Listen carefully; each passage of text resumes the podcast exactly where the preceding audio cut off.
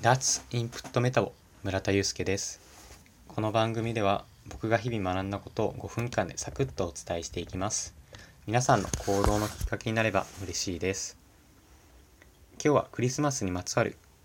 面白い記事を紹介します。ビジネスインサイダージャパンさんのクリスマスにフライドチキン嘘から生まれた日本の習慣です。この記事を要約するとケンタッキーフライドチキンは日本のクリスマス習慣になっている。海外では七面鳥。1970年代初めに日本ケンタッキーフライドチキンに日本ケンタッキーフライドチキンの立ち上げに携わった大河原剛氏はカーネル・サンダースの人形にサンタクロースの格好をさせる習慣を生み出すことに一役買った。クリスマスにフライドチキンを食べることは西洋の習慣とニュースで嘘をついたと述べました。なるほどなるほど。そうだったんですね。確かに考えてみるとなんでクリスマスに日本でケンタッキー食べる文化って根付いたんだろうって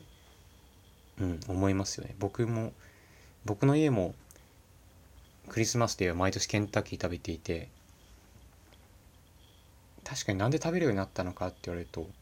うん明確な理由はないですね。見事に戦略にはまっちゃってるなと思いました。いやでもそれが小さな嘘から始まったっていうのはすごい面白いですね。でも嘘その嘘のおかげでみんながワクワクするようになってて。うん。嘘だとしてもすごいいい嘘だなってこのニュースを見て思いました。クリスマスにケンタッキーか。思い出したんですけど高校時代の時に僕20本ぐらいテニス部の後輩とか同学年にプレゼントした。っていうちょっと馬鹿げたことをしたのを思い出しました。というどうでも良い小話を挟んでニュースの感想を終わりにします。でまとめると僕が思ったのはなんとなく根付いてる文化も調べると裏側が知れてすごい面白いんじゃないかなと思いました。やっぱりその、ね、根付いた背景には企業独自の戦略だったり何何かしらのストーリーがあってすごく面白いなって思いました。でそれそういった考えを持って今日々を過ごしていると新たな発見があるんじゃないかなって思います。イベントに関すると今後は節分に節分といえば恵方巻きだったりバレンタインデーにチョコを食べるチョコをあげるかあげるっていう習慣もすごく根付いてるじゃないですかその期限を下がっていく遡っていくと何か新しい発見があって自分に何自分の知識になっておもし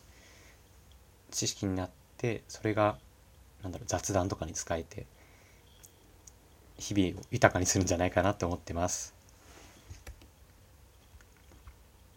今回はそんな感じでゆるっと終わりにしていきます。本日もお聴きいただきありがとうございました。